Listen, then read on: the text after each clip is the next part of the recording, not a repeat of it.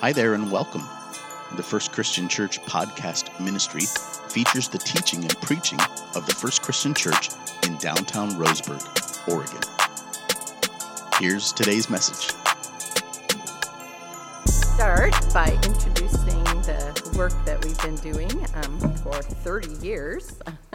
we've been working in uh, West Africa with a group that's uh, unreached. There's like 0.001% following Jesus. The religion they follow is very much opposed to uh, Christianity. Um, they're not militant, but if, if their family member converts, it's definitely very difficult. Um, they have a unique situation in that they created their own alphabet.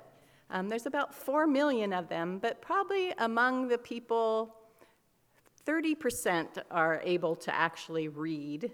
And so when, when you're working on a Bible translation, your goal is that they'll be able to read it.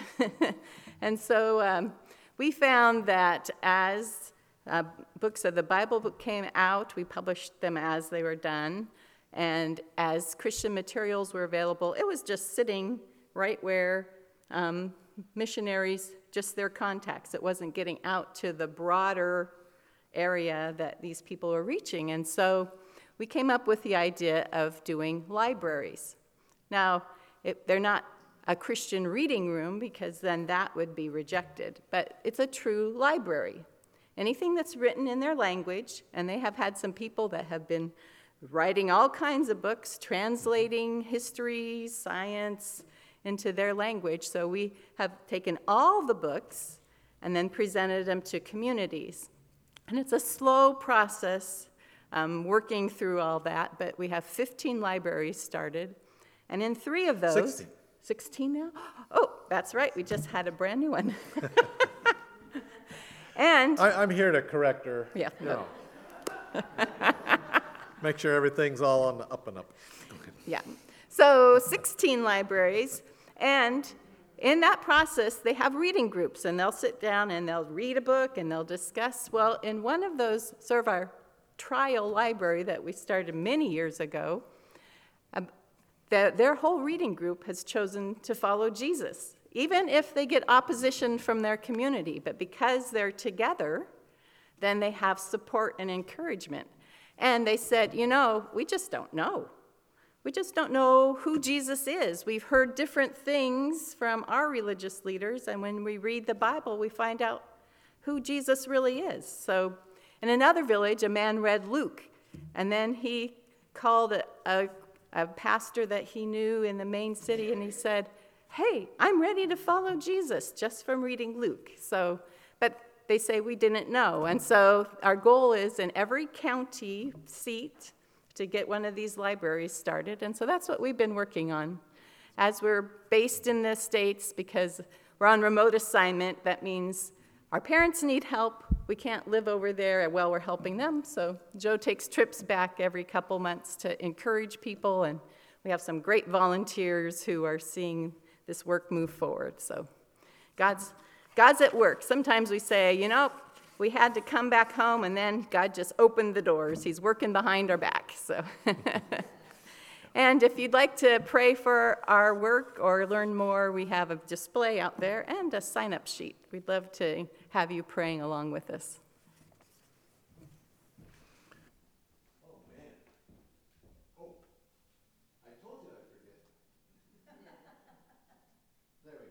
How's that? Now we have our little microphone test. All right. Um, I uh, found out about you guys, you Roseburg First Christian Churchians, and as I was listening a couple years ago to Daniel, uh, Pastor Daniel, talk about you, and I, I'm seeing you all together for the first time. I didn't know you, but you guys made me cry. I know. but it wasn't a bad thing. You guys made me cry because it was a good thing. Because when Pastor Daniel talks behind your back, he told us how you loved him. And then it was evident that he loves you guys back. And so when he talks behind your back, it made me cry because it kind of reminded me about what we're supposed to do. So thank you guys for being a community of Christ followers loving each other.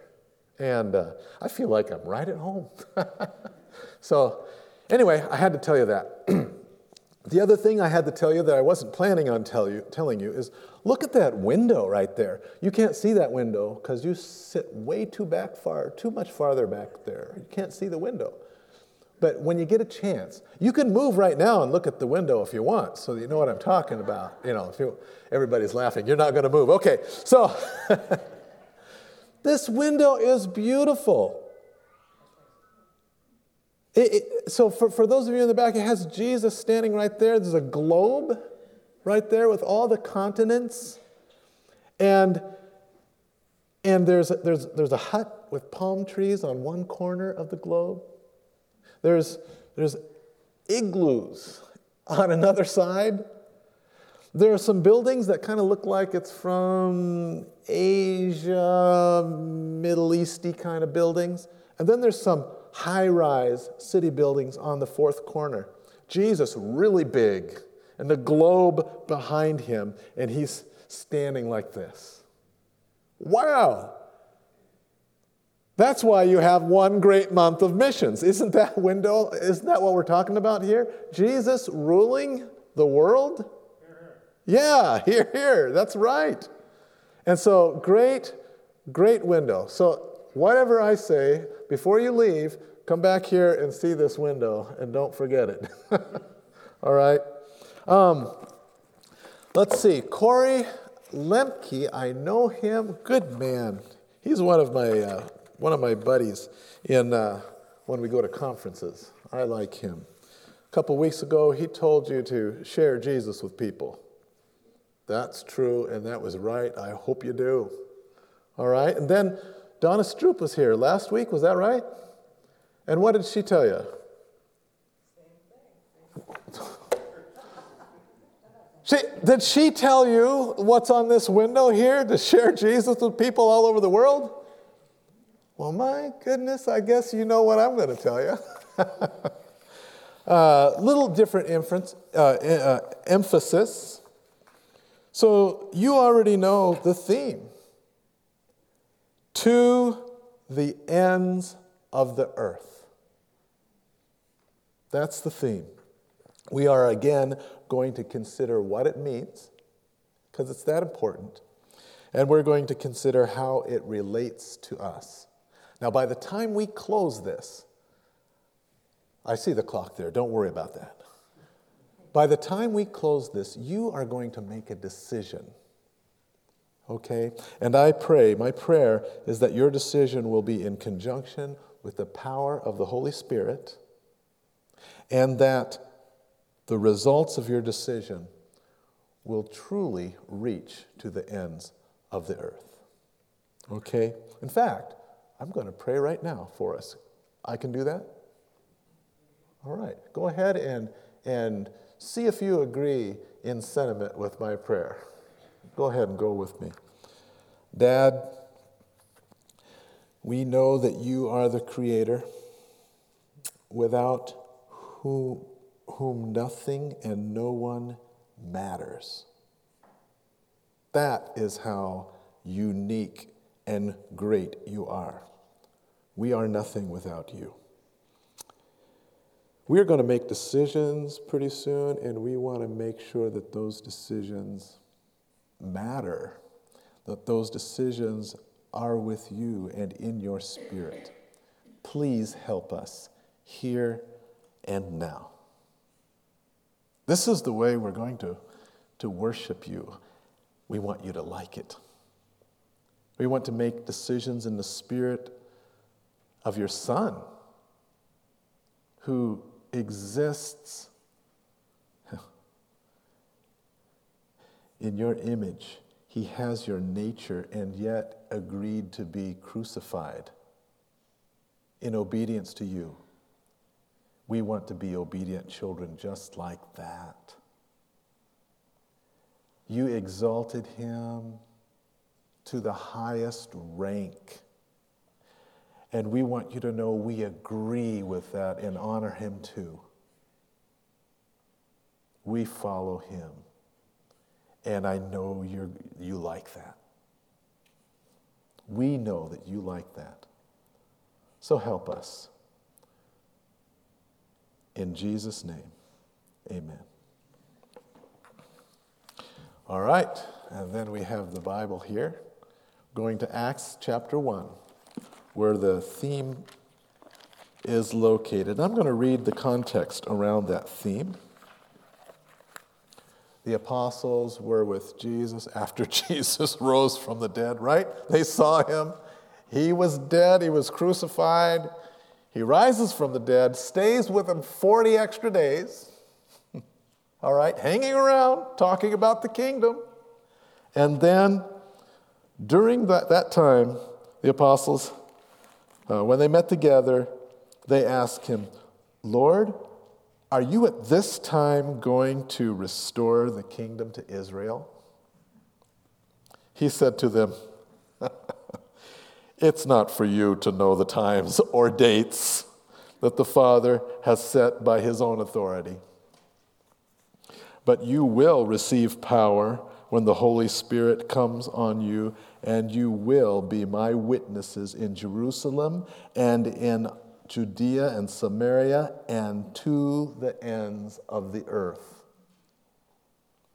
After he said this, I wish I had been there. That's not in the Bible, but after he said this, he was taken up before their very eyes,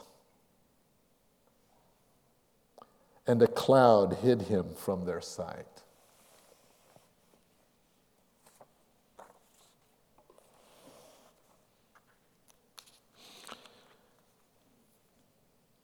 I wish I had been there. wow to the very ends of the earth, Jesus said. And at first, it seems like a geographical thing. He started, he started, he talked about Jerusalem, Judea, Samaria, to the ends of the earth. Geography, right? Well, yeah, there's geography. Jesus was thinking a little bit, a bit about geography, but most of it, he was thinking about, well, society.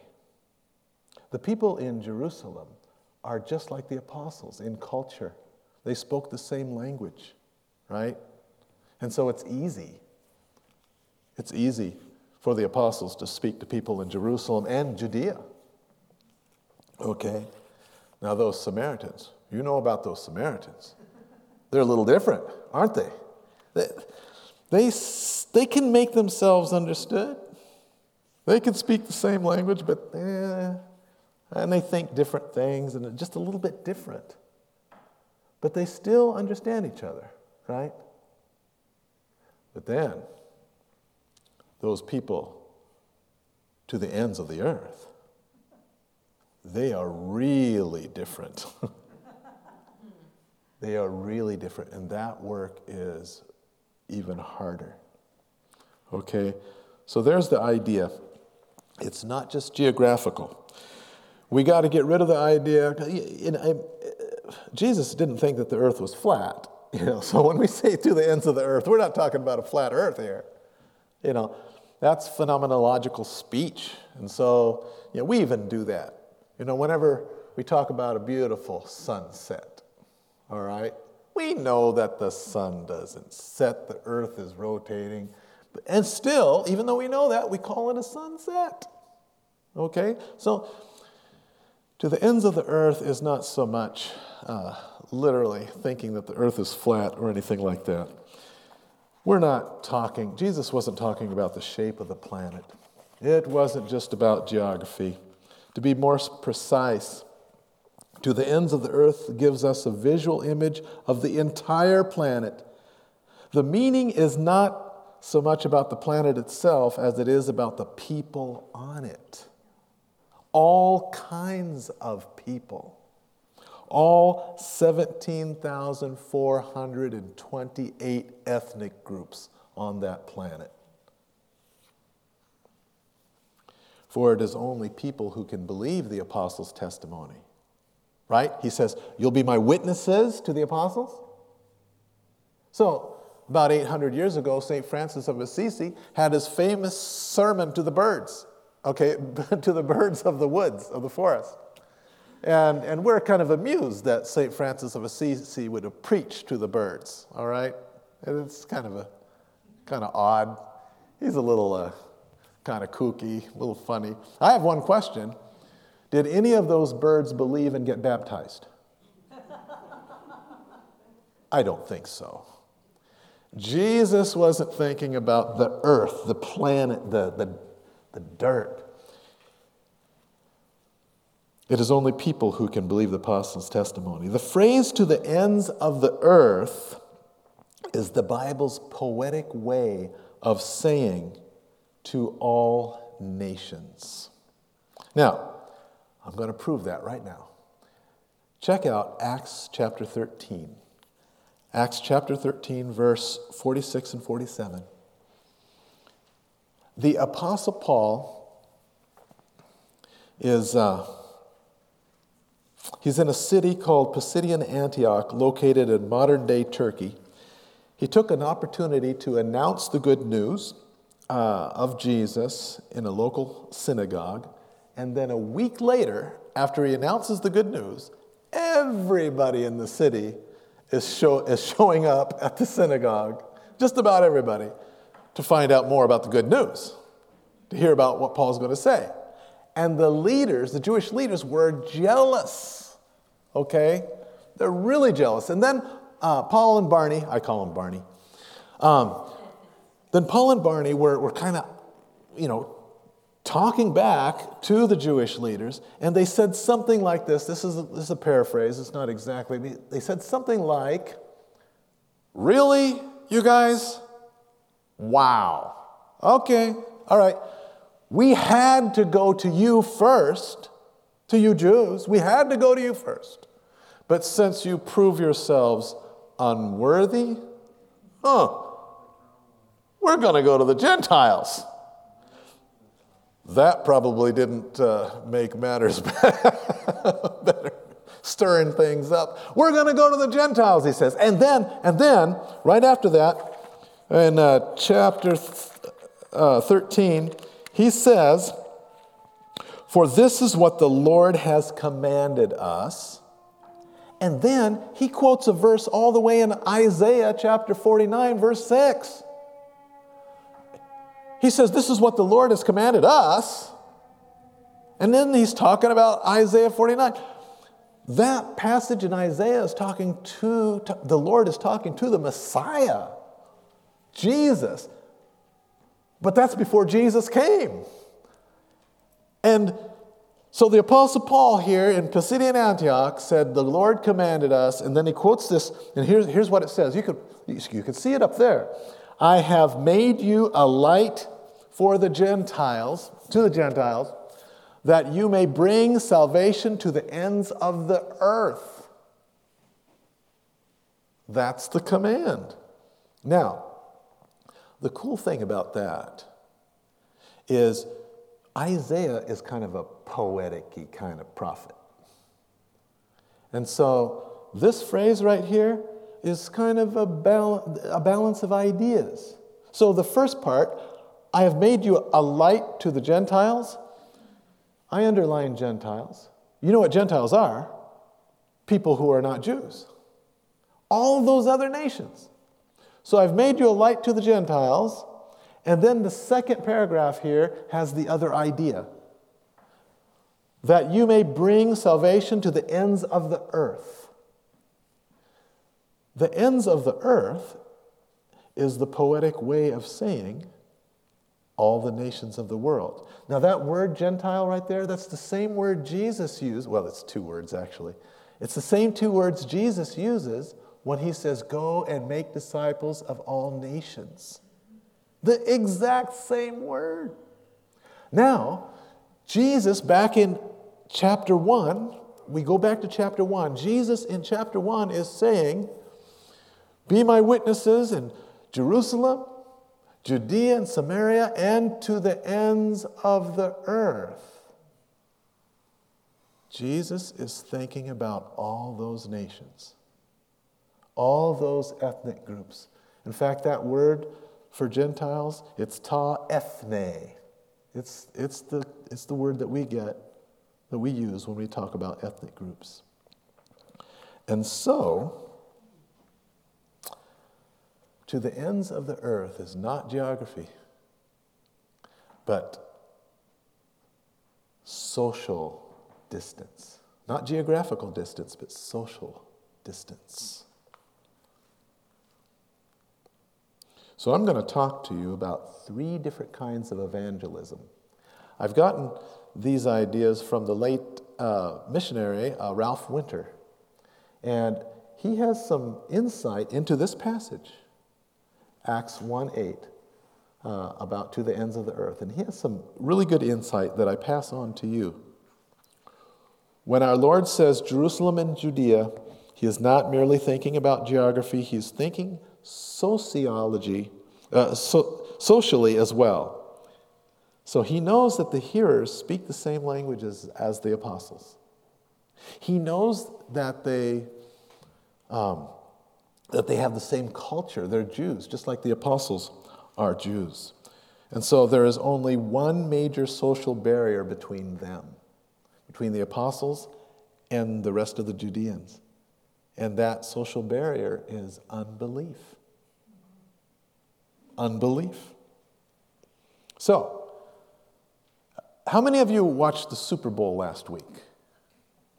Okay, we got, we got a few people watching the Super Bowl last week. Now, that did you go to someone else's place? You know, kind of a get, yeah, yeah, okay. So that place, yeah. So that place that you went to to watch the Super Bowl, uh, that person, that friend, they spoke the same language as you? No. Huh? No?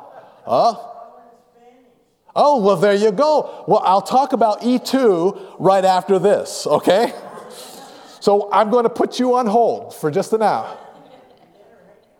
All right, I'm making it faster. Okay. so, so that person speaking the same language as you, that person didn't have to tell you the, the rules of American football, right? Okay, you already knew the rules, so you're kind of the same. Now, if, if later on uh, this year you tell that person about Jesus, you share the good news for him, just like Corey uh, uh, said, you will be doing evangelism one. Okay? And I have a little picture right here. E1. Well, it's right here too for those of you who want to look here. So there's E0 in that little house. That little house is kind of like a church building, right? E0, that actually means people who grew up in the church and they, they learned from the discipline and admonition of the Lord right from the beginning and they didn't cross any barriers. They've grown up with Christian parents. That's wonderful. But at the Super Bowl, those of you who uh, had a friend and you went to the Super Bowl, maybe they're not a believer. Uh, if there's one barrier, the barrier of unbelief, uh, that's just outside the church building within the same culture. Okay?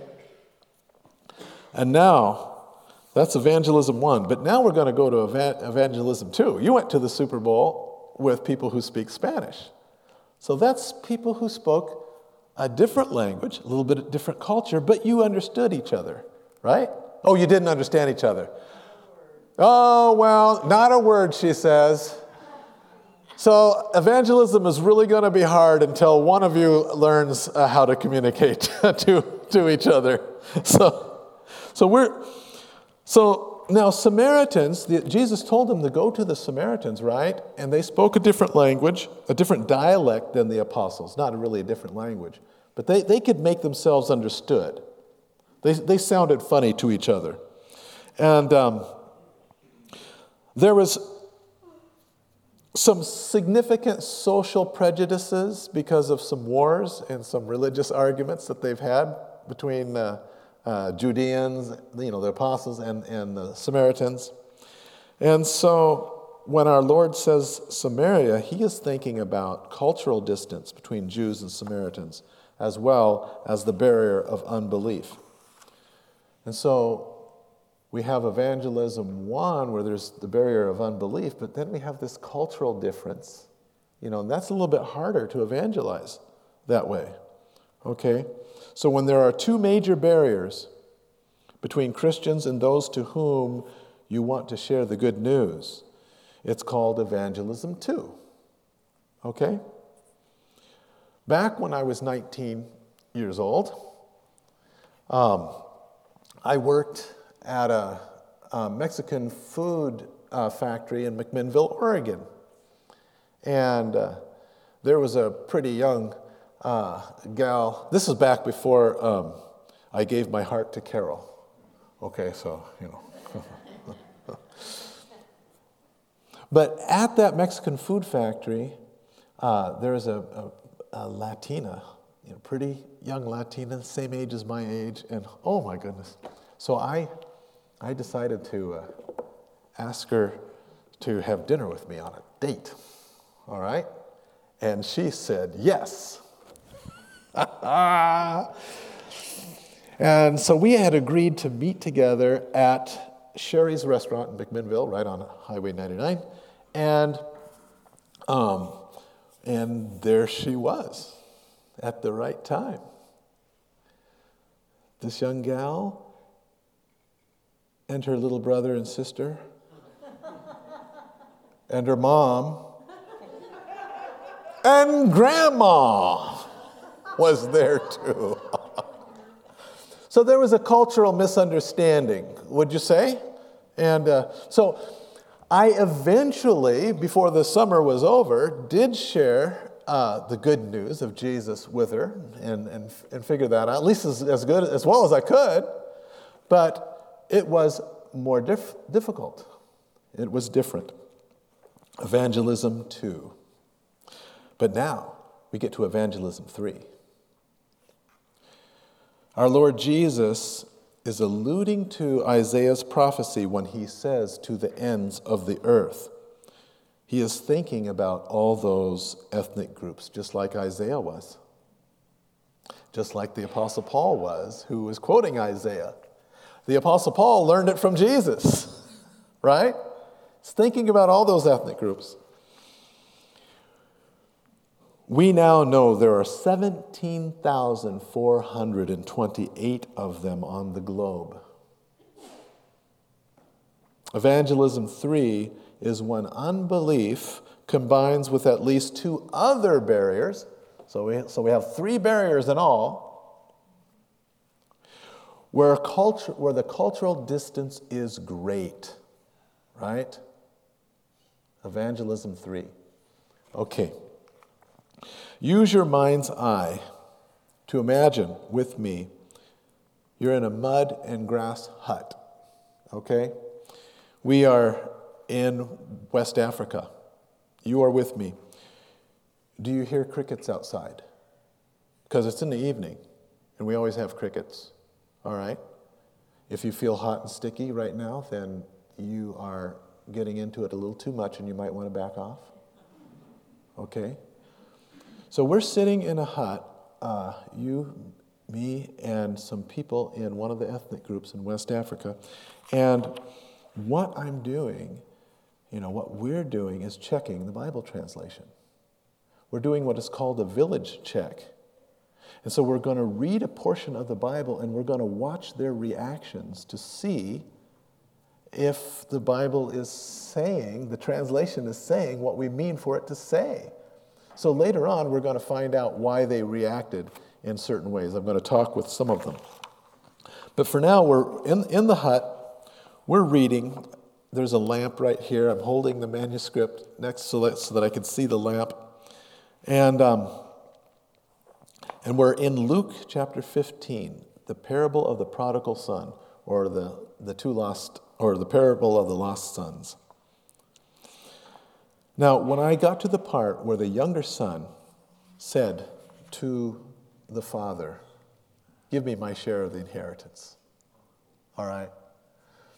All of the people in the hut with us went, Eh! That's because they were surprised.